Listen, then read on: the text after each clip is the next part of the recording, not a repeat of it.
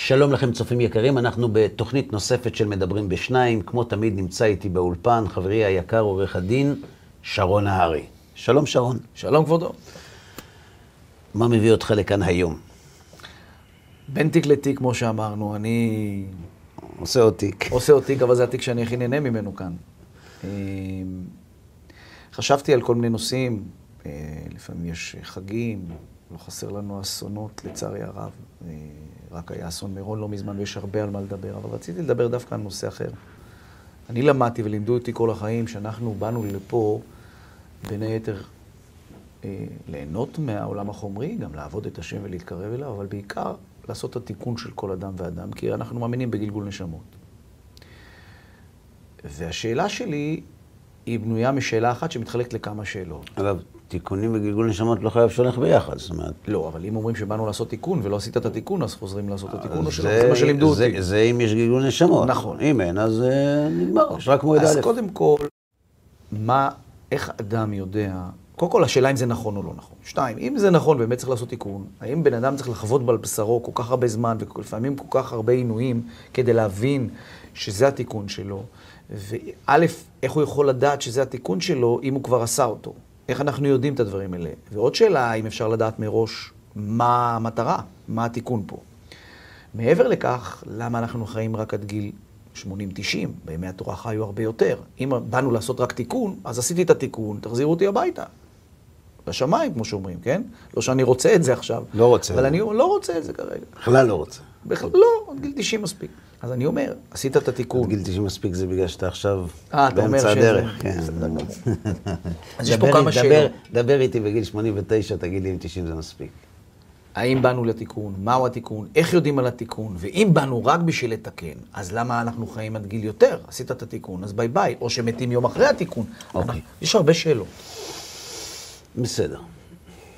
אתה עורך דין, אתה יודע שכשאתה עומד מול שופט ורוצה להוכיח את uh, התזה שלך, את הגישה שלך, אתה לא תמיד עונה בכן ולא. אתה עושה, אתה עושה. סיבובים. נכון. אי אפשר לענות בכן. לא עושה ב- סיבוב, ואז אתה עולה עליו. נכון. נכון? אז בוא נעשה את זה גם פה. כשאתה מדבר איתי על מה זה תיקון, ולמה יש תיקון, ומי מתקן, ואיך מתקנים, ואיך יודעים מה צריך לתקן, ו- והאם נשארים כאן מתקן, אחרי כן. התיקון, ומה קורה מי שלא מתקן, כן. כל השאלות האלה מצלצלות לי באוזן, כמו מה? כמו אני מנסה להבין את החיים. וחלק מהניסיון להבין את החיים, סוג של, נכון. זה נכון. נושא התיקון. נכון. אז בוא, נ- בוא נעשה סיבוב. אם, אם לא תספיק תוכנית אחת, נעשה שתיים, או שתיים, שלוש, אמרת עד. גיל 90, זאת אומרת, הכל אמרתי בסדר. שמזה התיק שאני עד גיל נהנה. 90 אמרתי. אני רוצה לדבר איתך על החיים. עכשיו, כדי שנדבר על החיים, אנחנו צריכים לצאת מהקופסה. זאת אומרת, אנחנו צריכים לנקות את השולחן.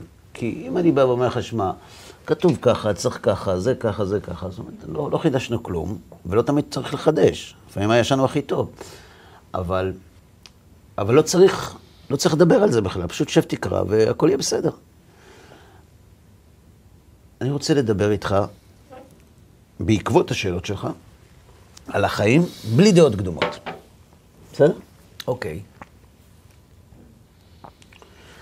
אם אתה, יש לך במשרד עורכי דין נוספים, עובדים אצלך, אתה ניגש לאחד מהם ואומר לו, בשביל מה אתה חי? מה הוא יענה לי? הוא יענה לי, אני חי בשביל... נשלח אותך לפסיכולוג. זה גם. אבל, הוא יחשוב שאני במשבר. כן. אבל הוא יענה לי ככה, לדעתי, כמו רוב האנשים. אה, אני חי בשביל ליהנות. אני רוצה ליהנות כמה שיותר. אני רוצה להרוויח טוב, אני רוצה להקים משפחה, אני רוצה להביא ילדים וליהנות איתם ועם עצמי כמה שיותר, וזהו, אחרי זה נגמר. ולמות. זה מה שהוא יענה לי. אני מבין. זו תשובה מספיק טובה. באמת. אם נוצרנו לעולם אקראי, זאת אומרת, הייתה תאונה, ויצא העולם, זה מה שקרה. לא שאני נגד התאונה הזאת, אבל זאת אומרת, אין מתכנן למציאות שאנחנו חיים בה. אז זה בכלל לא משנה, כי אני חי בשביל זה או אני חי בשביל זה, העיקר שבזמן הטיסה אני אמצא את התנוחה הכי נוחה לנוח, עד להתרסקות. יהיה בינתיים סרט טוב, עוד יותר טוב, יהיה אוכל טוב, עוד יותר טוב, יהיה מזגן טוב, עוד יותר טוב. שיהיה הכי טוב, זאת אומרת, אם אני כבר במטוס, לפחות שתהיה מחלקה ראשונה. מההתרסקות אי אפשר לברוח. כן, כולם התרסקו. אם אתה מתרסק מקרון הבקר או ממחלקת זה, זה אותו דבר, לא משנה. וזה נכון. ולכן באמת הפילוסופים, שאלו מן הפילוסופים שלא האמינו ולא יחזיקו בדעתם שהעולם מתוכנן ושיש לו מתכנן, הפילוסופים היו, כך כותב רבנו סעדיה גאון, אחוזים בייאוש משתק. כי אתה פשוט מתוסכל, אתה, אתה מסתכל על החיים, אתה יודע שאין להם שום משמעות, ואז אתה שואל את עצמך, מה הלאה? עוד ליהנות, הם יגידו לך. ועוד סירה, ועוד אוטו, ועוד הפלגה, ועוד טיסה לחו"ל, ועוד בגדים, ועוד שעון, ועוד... זה בדרך כלל אלו שלא הצליחו. כי אלו שהצליחו כבר טעמו את הטעם הטפל שמתלווה להגשמת החלומות שהזכרת. ואלה שהצליחו כבר יודעים שאין להם על מה לבנות בעתיד, חוץ מעוד מאותו דבר שלא עשה להם את זה גם עכשיו. זאת אומרת, אין להם את הדלק לחיות את החיים. הם ממשיכים בו, לעשות עוד. ממשיכים עוד, ממשיכים הלאה. אבל זה בדרך כלל אלה שעדיין לא הגשימו חלומות. כדי להבין, או יותר נכון, כדי להשביח את החיים, וזה אני פונה אל אותו אדם שאתה טוען שהוא עונה לך שהוא רוצה ליהנות. אם אתה רוצה ליהנות, אתה מסכים איתי שאם נהנית 50 אחוז במקום 100 אחוז באותה השקעה, מבחינתך, כאיש התענוג, זו החמצת החיים. כן. זאת אומרת, אם אתה קונה דירה במיליון, כשממול אפשר לקנות אותה בחצי מיליון, ואין לך עניין לבזבז כסף. אתה לא יודע שאפשר לקנות אותה בחצי מיליון בינתיים. כשאתה לא יודע, הכל בסדר, אבל כשזה נודע לך, אז אתה מבין את ההחמצה. זה, זה, זה דבר נורא מה שקורה אז, נכון? נכון. תחושה של הונאה, של מרמור, של תסכול, של כעס, של, של לדפוק את הראש בקיר. כן, אבל אין דרך חזרה אחר כך. בסדר. אז אני פונה אל אותו אדם שאתה מציג, או מייצג פה בדיון, ואומר לו, אתה חפץ ליהנות. זאת אומרת, אם אתה חפץ ליהנות, האסון הכי גדול שלך, זה לא שתגלה- שלא נהנית. יש אסון יותר גדול מלא נהניתי. נהניתי וגיליתי שהסתפקתי בשמחת עניים, ב-50 אחוז. שבשביל נהנתן זה אסון. כן. מה זה 50 אחוז? אז בוא נבדוק. האם יש דרך להעצים את התפוקה של התענוג מהחיים כדי שלא נגיע להחמצה הזאת? כי בינינו, יש אנשים עשירים. אנשים חושבים שאנשים עשירים הם רגועים. כן, הוא אומר לך, טוב לי, אני עשיתי את שלי, מספיק לי. כן. אני אומר לך שאנשים עשירים הם לא יותר רגועים מאנשים לא עשירים. ובמקרים מסוימים הם גם פחות רגועים. כי כשאתה ישן בלילה ואין לך כסף, אתה מתוסכל. אבל כשאתה ישן בלילה ויש לך כסף ואתה דואג שלא ייקחו לך אותו, לפעמים זה אפילו יותר מלחיץ. לכן, כשאדם אומר לי, אני עשיר, אני מסודר, אני לא דואג, הרי כולנו יודעים שהאושר הוא דבר לא יציב, שתלוי בכל כך הרבה גורמים ובכל כך הרבה משתנים, שאם אתה באמת רגוע, זה רק בגלל שאתה לא חכם.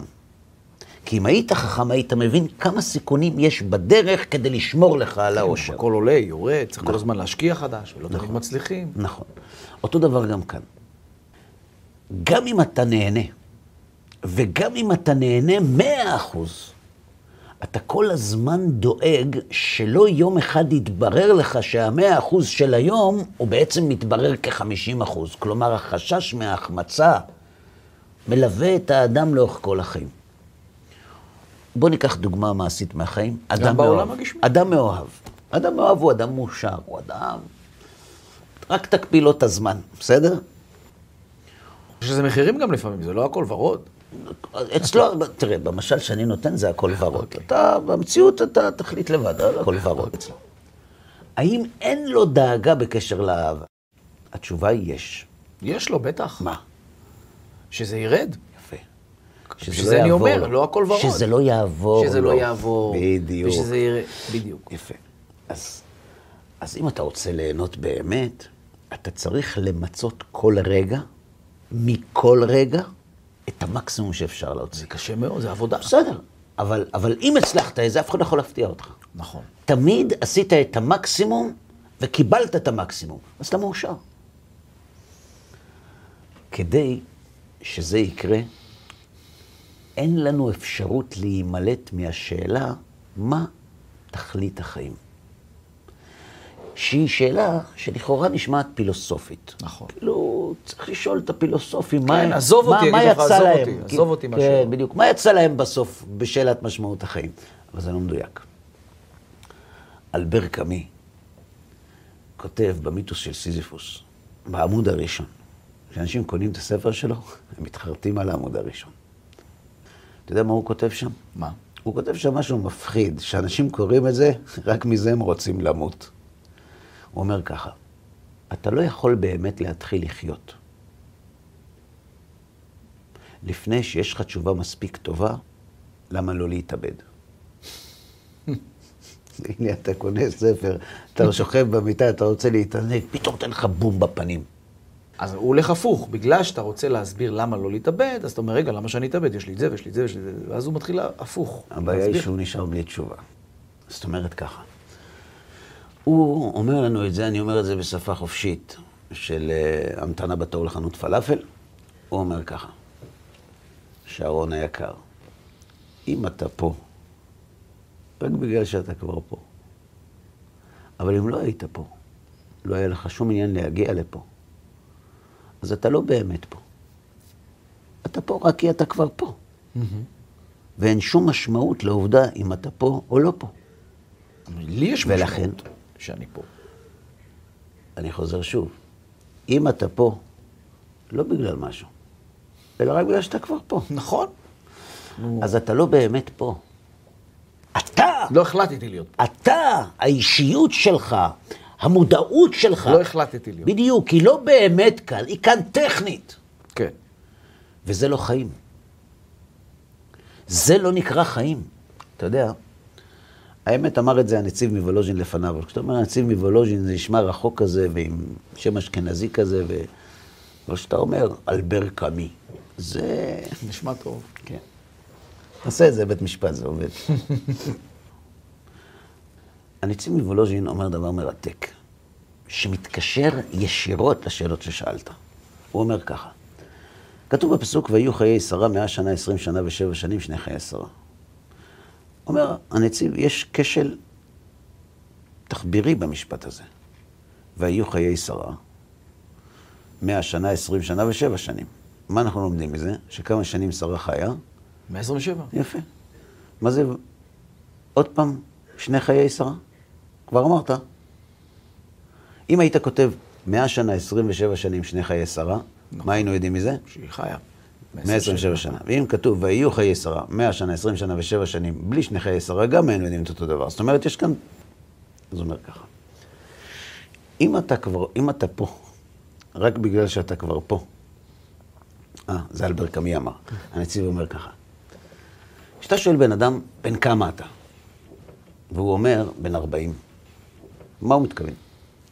שהוא ספר מה הוא 40 ספר? שנה, 40 מהיום שנה. שהוא נולד. מהיום שהוא נולד. זאת אומרת, אני שואל אותו בן כמה אתה, והוא מספר לי מה הגיל הכרונולוגי של הגוף שלו. הנשמה, הוא לא יודע בת כמה. הוא לא יודע בת כמה היא, היא בת על מוות. הוא לא יודע בת כמה היא. הוא כן יודע, איך הוא יודע? הוא מפחד להגיד. אומר הנציב, הגוף, יש לו חיים. התפתחות, תנועה, זה חיים. מה הם חיי הרגש, חיי הנפש, חיי הרוח של האדם? מה גילם? כיצד מודדים אותם? בשעות, שאלה. בימים, ביממות? איך יודעים? אז הוא אומר ככה, בעולם החווייתי, אצל הבחור מהעבודה שלך שאמר שהוא רוצה ליהנות, בעולם החווייתי סופרים. סופרים רגע של חיים כשהוא מדובר ברגע של אושר. הוא עושה חיים. מה אתם עושים? אנחנו עושים חיים. עושים חיים. מה זה עושים חיים? נהנים. מפתחים את הגוף? עושים חיים זה נהנים. זה מאושרים, זה שמחים. כלומר, רגע של אושר, של תענוג ושל שמחה, מקוטלג בחיים הרגשיים כאושר, רגע של עושים חיים. כרגע של חיים. לעומת זאת, רגע של סבל, של צער, של מרירות, של תסכול, של ייאוש, זה רגע של מוות. מי שהוא כל הזמן כועס, ממורמר, עצוב, מצטער ומיואש, והוא הולך ברחוב, אומרים עליו, זה מת מהלך. נכון? אתה פגשת פעם מת מהלך חוץ מבסרטים? לא. אז מאיפה הכשל המשפטי הזה, מת מהלך? תשובה.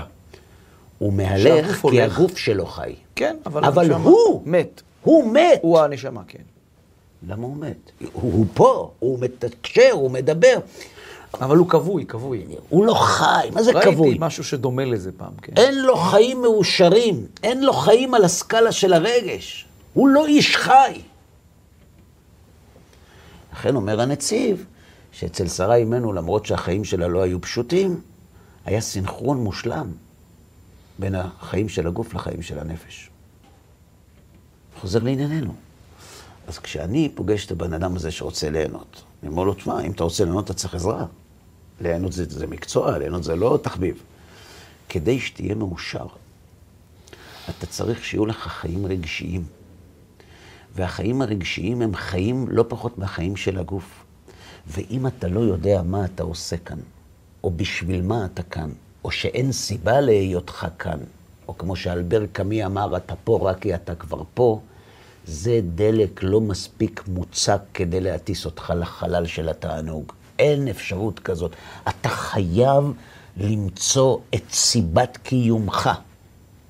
כי אם אין לך אותה, גם אם יהיה לך את כל הרשימה שאמרת, שרון.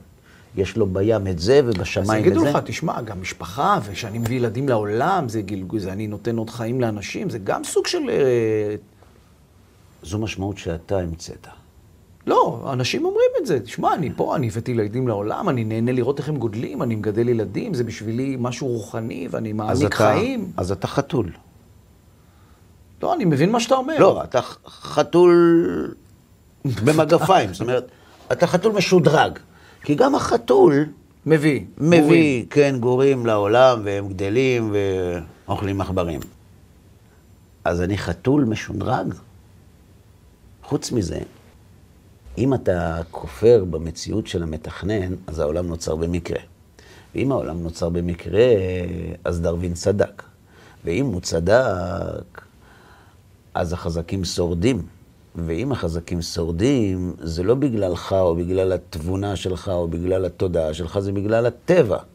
זאת אומרת, זה שהבאת ילדים לעולם, זה בגלל יצר הקיום ויצר ההתרבות. כן. אבל זה לא בגללך, זה לא בגלל אתה. לא. מה אתה עושה פה? אתה, מה אתה עושה פה? זו שאלה קשה.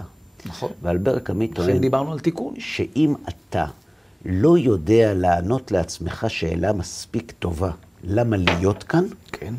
אתה לא באמת כאן. זאת אומרת, הוא, הוא, הוא מניח בפנינו יסוד ש, שגורם למהפך חשיבתי. אם אנחנו חשבנו שלחיות זה לזרום, אלבר קאמי אומר שלחיות זה לבנות את החיים, זה ליצור אותם, זה לא קורה לבד. מה זאת אומרת ליצור? באיזה מובן? ליצור זה לתת משמעות למה שאתה עושה כאן. ליצור זה למצוא את אותה סיבה שבשבילה, אם היו שואלים אותך אם אתה רוצה לקפוץ לביקור לכאן, היית אומר שכן. אז רוב האנשים יגידו, חוץ מליהנות ומכוניות וחומרי, יגידו, אני באתי פה גם לבנות משפחה, שזה דבר לא קל. תשובה. ילדים, להעניק, שזה גם אחת המטרות של אנשים פה בעולם הזה. תשובה. אם האדם עוד לא נמצא כאן, יש לו קשר רגשי למשהו? לא? לא. אם אין לו קשר רגשי למשהו, הוא היה רוצה לייצר יצורים שהוא יהיה קשור אליהם רגשית, ואז הוא לא יוכל לחיות אם הוא לא עושה להם טוב, כשהסיכוי שהוא יעשה להם טוב הוא מאוד קטן, רק בשביל שהוא ימצא סיבה למה להיות כאן? נכון. זה לא קל, ילדים, משפחה, זה דבר מאוד קשה. אחרי שאנחנו כבר פה, ואנחנו בעלי רגשות, ואנחנו... נקלעת כבר. כן, ואתה כבר הגעת לפה, אז לפחות שנתמודד ביחד כדי שהייאוש יהיה יותר נוח.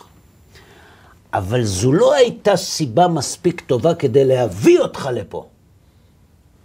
וזה מה שאלבר קאמי אומר. אם אתה פה רק כי אתה כבר פה, אבל לא. אם לא היית פה, זה לא היה מספיק חזק כדי להביא אותך לפה, זו לא סיבה מספיק טובה כדי להישאר. אז מה לדעת אלברט קאמי? הוא אין לו דעה בעניין. סתם. התפקיד של הפילוסוף הוא לשאול את השאלות. אם יהיו תשובות, תמות הפילוסופיה. וכולם רוצים לחיות אצל גיל 90, גם פילוסופים. כן. יפה.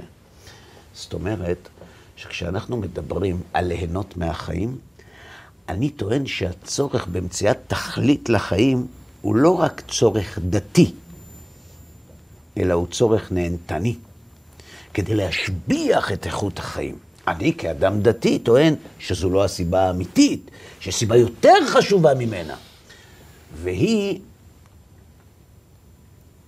היות ויש מתכנן לעולם, מסקרן אותי לדעת מדוע הוא תכנן את העולם, מדוע הוא תכנן אותי, מה הוא רוצה ממני. אז אמרתי, יש כאלה שבאים לעשות את התיקונים. או, אז עכשיו אתה אומר תיקונים, אבל עוד לא הגענו לשם. זאת אומרת, כל הדיון שלנו יוצא מנקודת הנחה שיש מתכנן.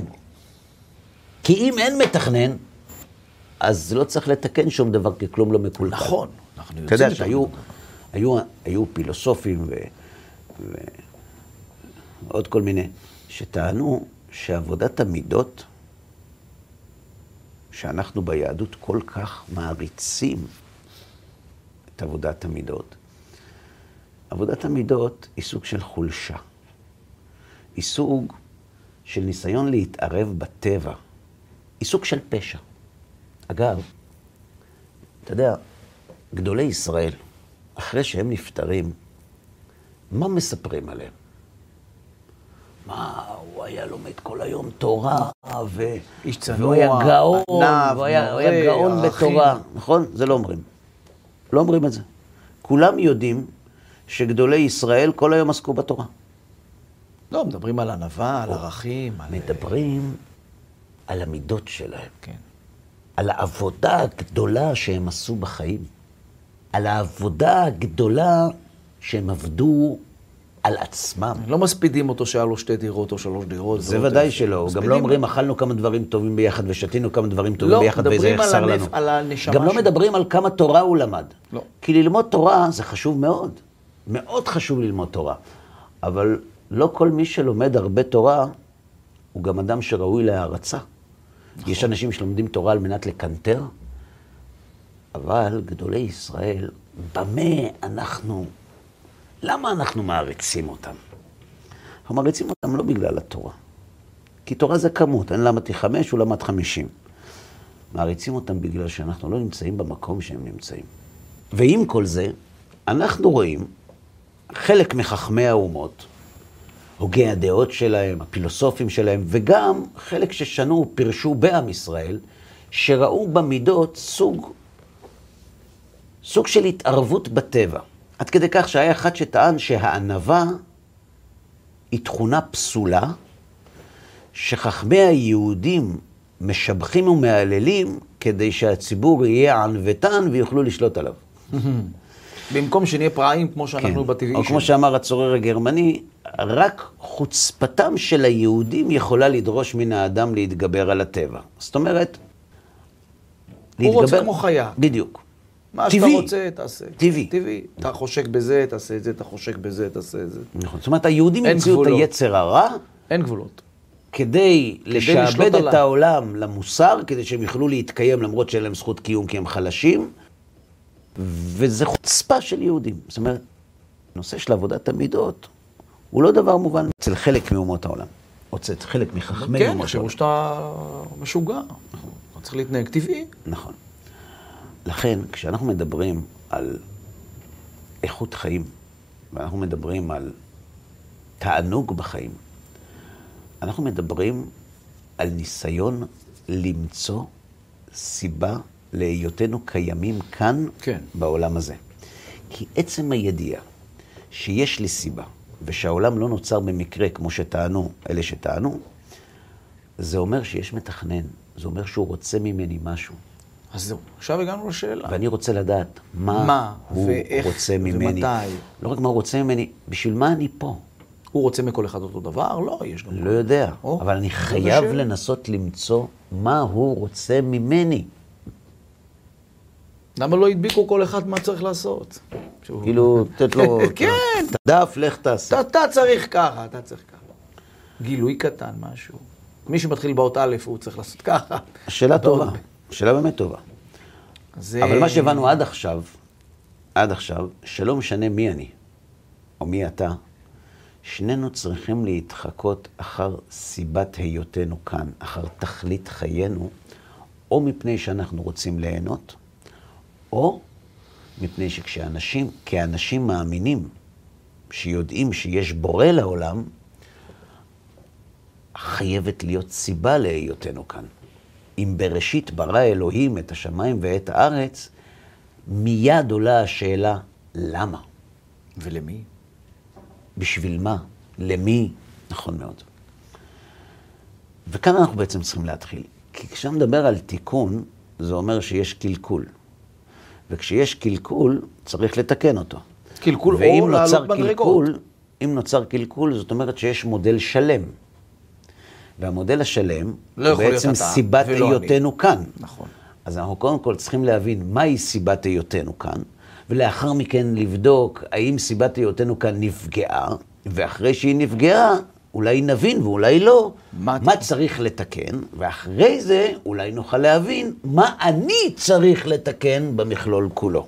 נכון. אבל כל השאלות שאתה שאלת יוצאות מנקודת הנחה שיש מתכנן לעולם.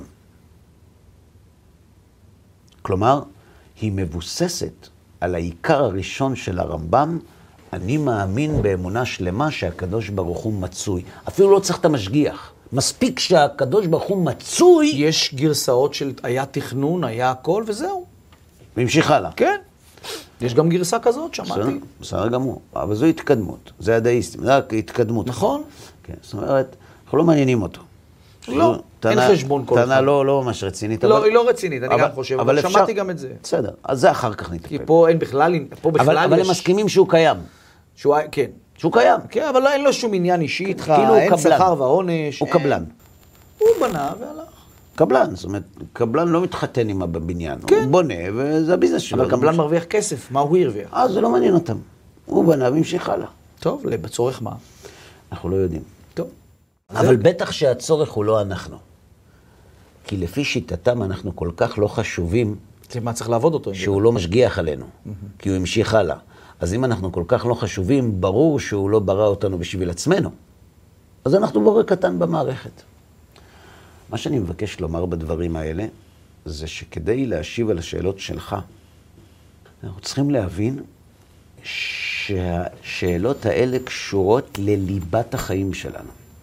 זאת אומרת, אם היית בא ואומר, אהרון, תגיד לי, מה סיבת היותנו כאן, והתיקון וכל זה, והייתי אומר לך, מה שכתוב, כאילו, לא, אני לא, אין לי קו ישיר, אלא מה, אני אומר, כתוב ככה, כתוב ככה, זה היה מעניין, ממשיכים הלאה.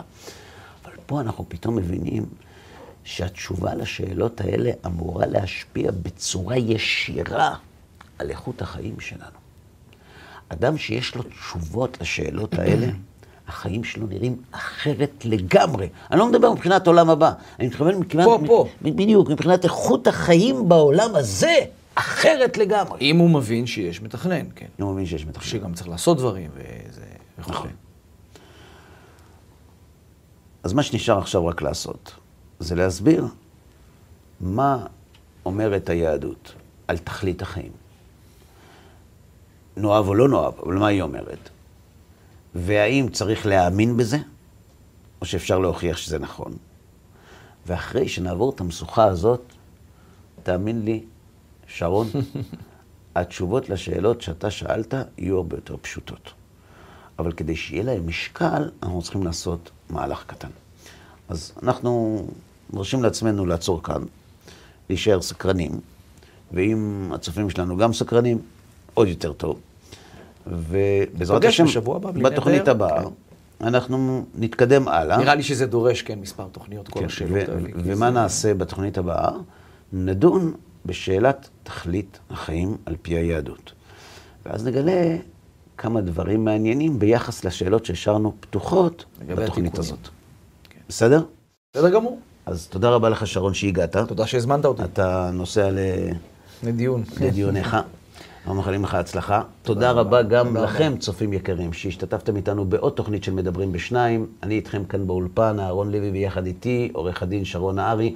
אנחנו מאוד מקווים שהדברים היו לתועלת, ובעזרת השם נשמח להיפגש כאן שוב, בעזרת השם, בפעם הבאה. כל טוב לכם.